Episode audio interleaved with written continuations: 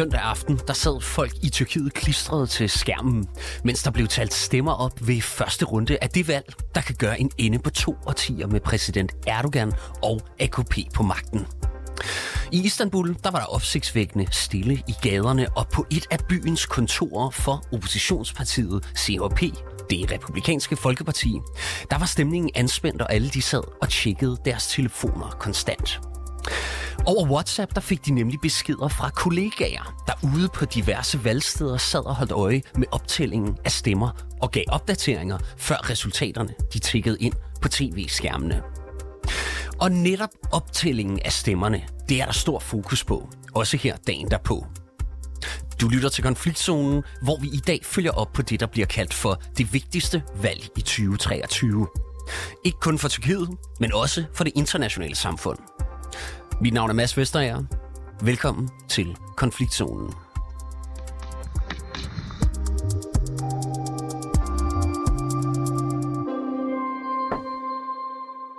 Birk Sebastian Kotkas, velkommen til programmet. Tak skal du have. Du er freelance journalist og med os fra øh, Istanbul, hvorfra du dækker det tyrkiske valg. Lad mig først høre, hvordan står det op med optællingen lige nu? Man øh, er over 90 procent af, af stemmerne officielt fra, fra valgrådet, øh, uofficielt også øh, mere end det, og der ser det ud til, at Erdogan får øh, 49 procent, 49,5 procent af stemmerne, mens oppositionens øh, kandidat Kemal Kılıçdaroğlu, han øh, står til omkring 45 procent. Så er der altså en tredje kandidat, som øh, er løbet med 5 procent. Øh, Øgan, han er øh, ultranationalist, og altså en af overraskelserne her, øh, og skyld i, at vi skal ud i en øh, anden valgrunde. Derudover ser det ud til, at øh, Erdogan sammen med hans øh, samarbejdskoalitionsparti øh, MHP for, formår at fastholde flertal i parlamentet. Og prøv lige at uddybe, altså hvad siger Erdogan og Kılıçdaroğlu egentlig til det her? De øh, holdt begge to øh, tale i nat, meget sent. Øh, optælling øh, tog et øh, stykke tid, fordi der netop ikke var et øh, meget klart, øh, en meget klar vinder endnu. Øh, Klisteroglu øh, tweetede i løbet af aftenen, at øh, de førte, men holdt så en tale og, og sagde, at de skulle ud i anden valgrunde. Erdogan holdt også en tale. Han sagde, at han tror, at de måske har stemmer nok til at have vundet, men at han ville acceptere, hvis ikke han havde fået 50 procent, og altså skal ud i en øh, runde nummer to, som alting peger på lige nu. Og op til valget, der har der jo været frygt for, at det her valg det ikke ville ende med at blive øh, frit og fair. Og vi så også her, at oppositionens spidskandidat, nemlig som du nævner, Kemal Kılıçdaroğlu, flere gange i løbet af dagen, altså i søndagen her i går, bad de valgtilforordnede om at være ekstra opmærksomme og ikke forlade deres øh, post i løbet af aftens optælling. Hvad ved vi egentlig om, hvordan stemmeoptællingen den er forløbet? Vi ved, at der har været en hel masse omtællinger forskellige steder, øh, men der er ikke noget, der tyder på, at der har været valgfusk i stor stil øh, på noget som helst øh, tidspunkt. De her omtællinger, det skyldes, at man har valgtilforordnet fra begge partier for at sikre, at der ikke er nogen, der kan snyde på vægten. Og så kan man altså kræve en omtælling, hvis man mener, at øh, man ikke er sikker på det øh, resultat, der er kommet i den øh, stemmeurne, man øh, netop har optalt. Og der har øh, oppositionens kandidat øh, Klisteroglu sagt, at der har været eksempler på øh, stemmer, der er blevet talt 11 gange om, fordi oppositionen blev ved med at kræve, at øh, de blev omtalt. Øh, der er altså ikke noget, der styder på øh, øh, meget stor valgsvindel, men øh, der har været enormt mange valgtilforordnede og enormt stor fokus på det her, netop fordi man har været i tvivl om, det kunne øh, ske. Prøv, prøv at sætte nogle lidt flere ord på det, fordi øh, altså, du siger, der har været i hvert fald et eksempel på det, men altså, hvilke andre problemer har der været under Erdogans styre siden Akilis da du han går ud og siger det her? Mm.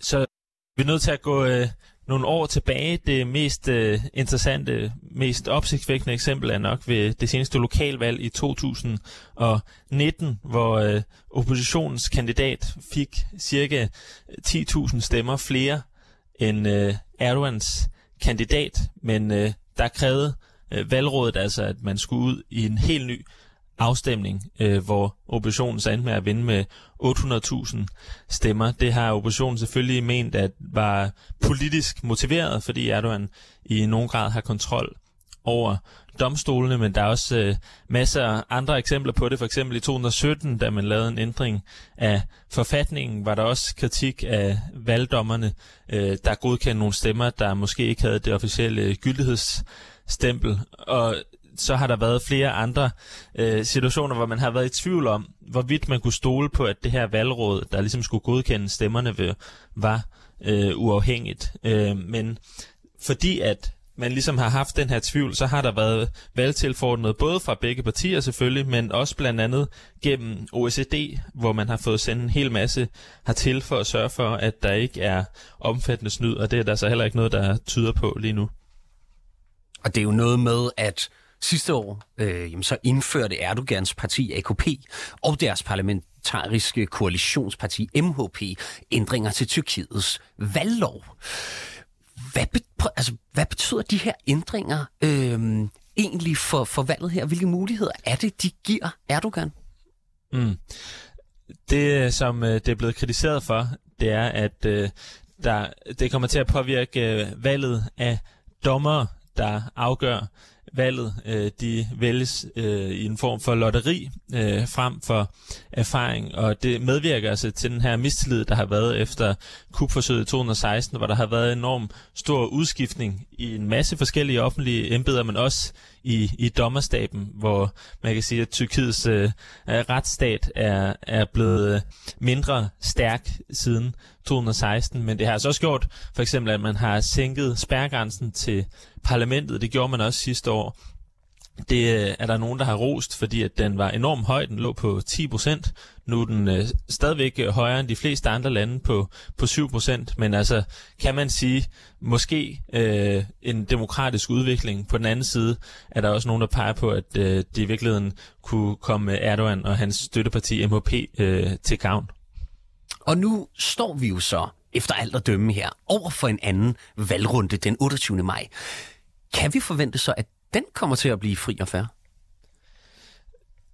De her, det her begreb fri og færre er noget, man har, har talt meget om. Og hvis der er en ting, der er sikkert, så er det, at det ikke er fair.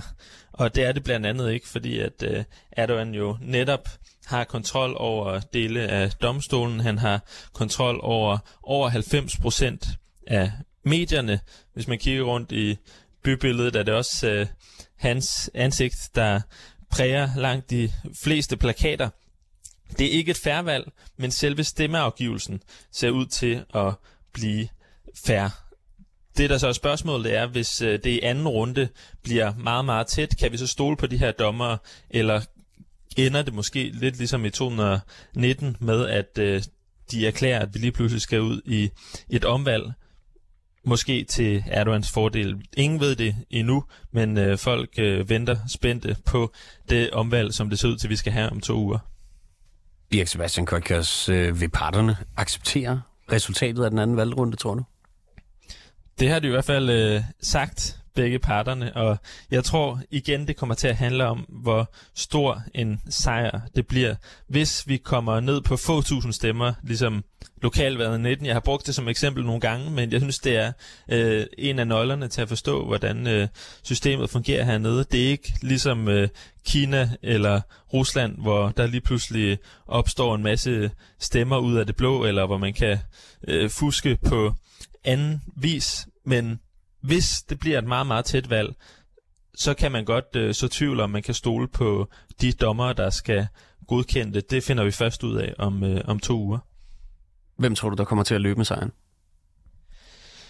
Hvis du havde spurgt mig for et par dage siden, så vil jeg sige, at øh, oppositionens chancer var bedre, end øh, de er nu. Det var baseret på de, øh, de målinger, der var kommet ud. Nu har vi øh, et øh, resultat, ikke helt færdigt optalt, men øh, ikke målinger, men øh, rigtige stemmer, og der ser det altså ud til, at øh, Erdogan står stærkest. Det ser ud til, at han får parlamentet, som sagt, sammen med sit øh, koalitionsparti, og så bliver nøglen at blandt andet kunne forhandle med den her tredje kandidat, Øgan, som øh, får 5% af stemmerne. Jeg vil sige, det står stærkest for Erdogan lige nu, så der skal ske store ting, hvis oppositionen skal vinde det her valg.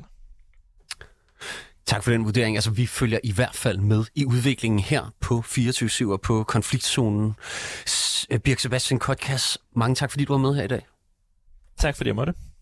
Altså freelance journalist, der dækker det tyrkiske valg fra Istanbul.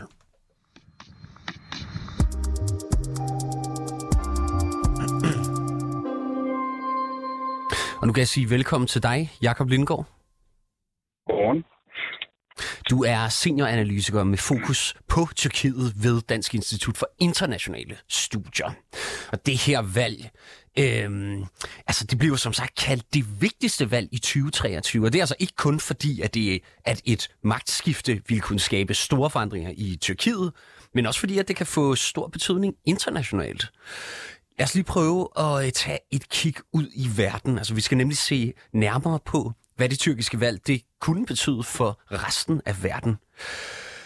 Jakob Lindgaard, vurderer du, at et magtskifte i Tyrkiet vil bringe store ændringer i Tyrkiets udenrigspolitik?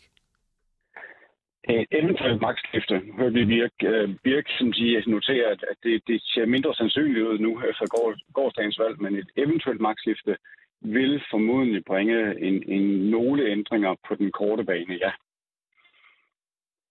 Og øh, lad os lige dykke lidt ned i øh, nogle af de temaer, der ligger lige for, når det kommer til Tyrkiets udenrigspolitik. Først og fremmest så er det jo nærliggende at se på den stramme kurs, som Erdogan har ført mod Vesten.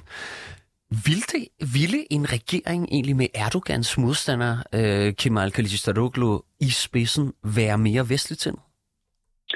Altså det, de i valgprogrammet har lagt op til, er en mere pro-vestlig orientering. Øh, det er der ingen tvivl om de vil være mere pro-vestlige på de områder, vi kærer os om, når det angår Tyrkiet. Det er demokrati, det er økonomi, og så er det selvfølgelig deres som siger, udenrigspolitik, altså deres som siger, stilling i forhold til NATO, i forhold til Rusland og andre ting. Hvis man tager demokratiet først, er det jo hoved øh, i dagsordenen i deres valgprogram, og i det Kjell Daglu og andre har sagt, og det er ligesom at sige, få demokratiet tilbage øh, til Tyrkiet de vil indføre et parlamentarisk system, øh, gøre de statslige institutioner mere uafhængige osv. osv. Det er det, de siger. Øhm, der er en grund til måske en, en, en lettere form for uh, wait and see eller skepsis i forhold til den type udsagn. Det er typisk det, oppositionen siger i Tyrkiet, når de vil til magten. Det er, at vi er demokratiets stemme. Det skaber i Europa. Sagde Erdogan også, da han kom til i 2002, og vi i Europa støttede ham som det, demokratiske alternativ. Og det har noget at gøre med, at man øh, som opposition i Tyrkiet ingen magt har. så der er ingen neutrale, ingen historie øh, for neutrale institutioner. Så derfor betyder det alt, om man enten har eller ikke har magten. Så det er demokratiet. Øh, så er der økonomien. Øh, der kunne det godt se ud som om, at de vil sige, skabe for eksempel en uafhængig centralbank. Det er noget af det, de snakker om igen og igen. som Erdogan jo øh, har ligesom øh, underlagt sig de senere år øh, og øh, skabe mere pro-vestlig kurs. En af de øh, centrale figurer i oppositionen er en figur, der hedder Ali Babajan. Ali Babajan, han var faktisk finansminister i Erdogans regering øh, op igennem nullerne, men var det på et tidspunkt, hvor økonomien den stormede af. Tyrkiet man sige, nærmest firedoblede deres økonomi de første 11 år under Erdogan. Der var han arsen populær. Ham Babajan, han vil, han vil være et, et godt ansigt at have, have, have i for eksempel en finansminister øh, øh, og vil give noget stabilitet og noget tillid i markederne. Det vil være godt for den tyrkiske økonomi. De er også meget presset øh, øh økonomisk, tyrkerne. Det skal ikke gå ind i her, men, men det, er, sådan at sige, det er lidt et håndværkertilbud, øh, en opposition, øh, de vil skulle overtage. Så er der spørgsmål om de udenrigspolitiske dagsorden. Jeg ved ikke, om, om du har nogle opfølgende spørgsmål. Øh, jo, det har jeg. Så øh, lad os lige gå videre her først, for vi kan vende tilbage til det med udenrigspolitikken. Øh, øh, øh, øh en del af det, det er jo altså det meget opsigtsvækkende, øh, som vi har også har dækket her øh, i programmet, nemlig Erdogans afvisning af svenskernes NATO-ansøgning. Og hvis vi, når vi kigger her på udenrigspolitikken, vi kan måske starte der. Altså, vil der ske en ændring der, hvis det nu var, at Khalid Stadoglu, han vinder den anden valgrunde? Øhm, det er et godt spørgsmål. Øh, jeg vil sige formodentlig ja. Altså det, Khalid Stavlu og oppositionen har sagt her i valgkampen, er et klart ja til NATO. Det han siger, det er, at man ikke skal blande bilaterale og multilaterale relationer med hinanden. Øh, så, så han vil formodentlig, hvis han vinder den anden valgrunde, sige ja til Sverige. Måske allerede forud for Vilnius topmødet her til sommer. Øhm, der er nogle sådan, de forbehold i det også, men det tror jeg nu ikke, det bliver aktuelle. For et år siden, da Erdogan begyndte at snakke om øh, at, at blokere for Sverige og Finland, der var Gilles Daglo sådan set for det. Han gik endda længere og sige, tilbød at øh, erklære sig villig til at lukke en stor Angelic NATO-base, der er i Tyrkiet, og øh, smide udenlandske soldater ud af landet. Øhm, så, så han har også sige, øh, vækset lidt frem og tilbage. Men lige nu, ja, der ser det ud til, at Kilis Darlu, han formodentlig vil sige ja desværre. Det tror jeg også sådan set Erdogan kommer til. Øhm, der er lidt blevet i tvivl efter i går, fordi at de tyrkiske nationalister fik en, et så stærkt valg, som de så nogle engang gjorde. Og de er meget antivestlige. Øh, så hvis man skal, ligesom skal tække stemme, øh, så, så bliver det sværere at få et ja til NATO. I hvert fald inden Vilnius. Øh, også nu, vi skal ud i anden alle runde op, hvis der kan komme anfægtelse af valget. Så sådan et mudret anfægtelsesscenarie, som vi kan komme ind i, det vil blive det værste for NATO-medlemskabet.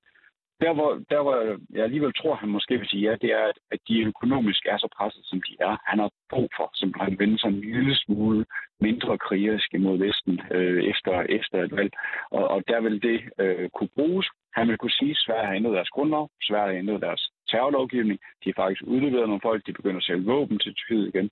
Så han ville kunne præsentere det som et win-win øh, på hjemmefronten.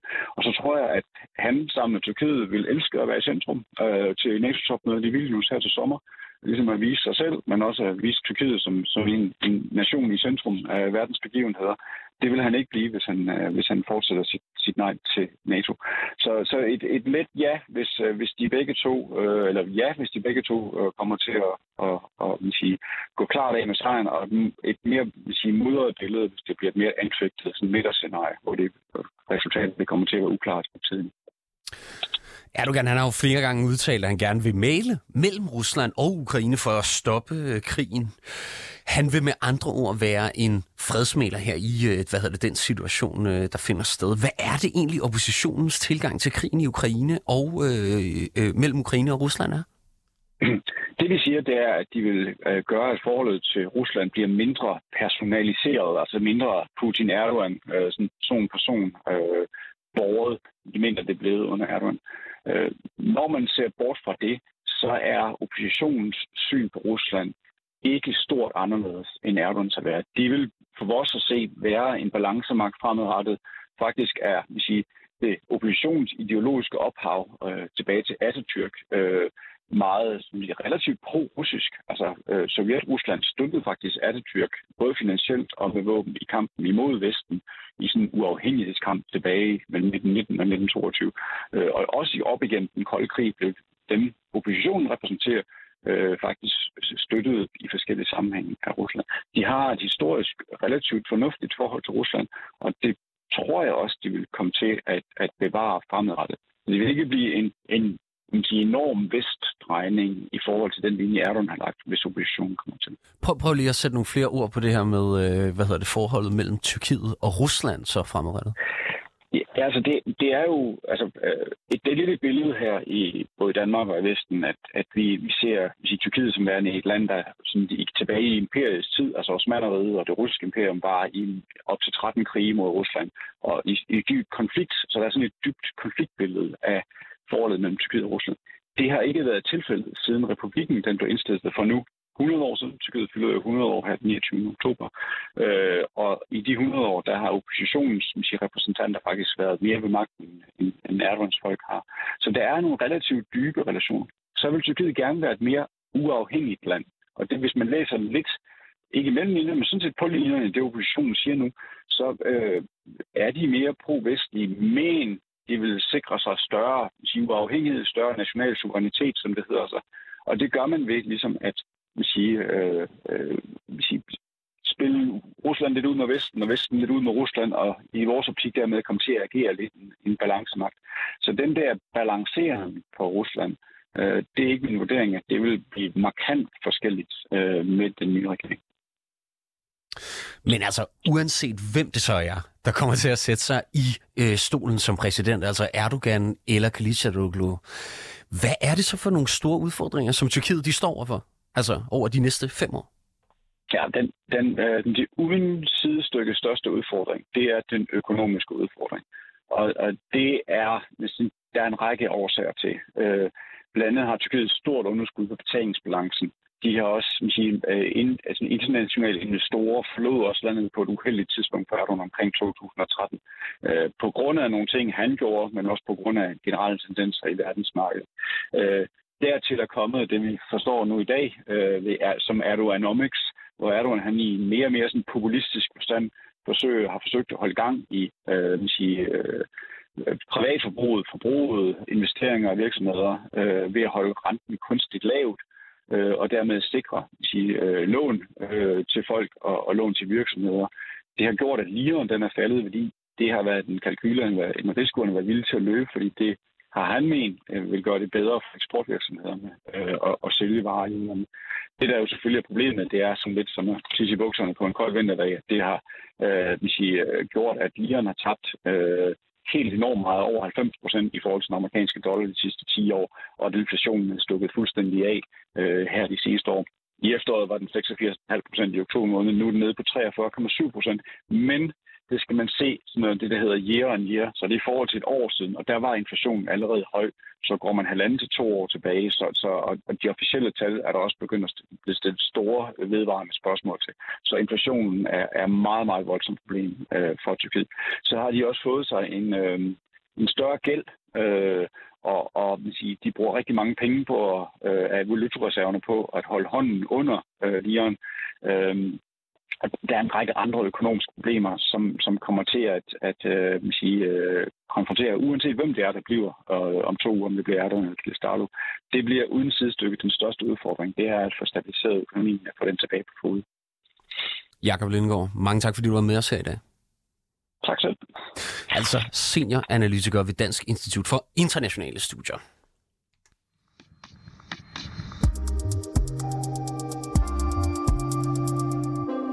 Du har lyttet til dagens afsnit af Konfliktzonen via 24-7's udenrigsmagasin.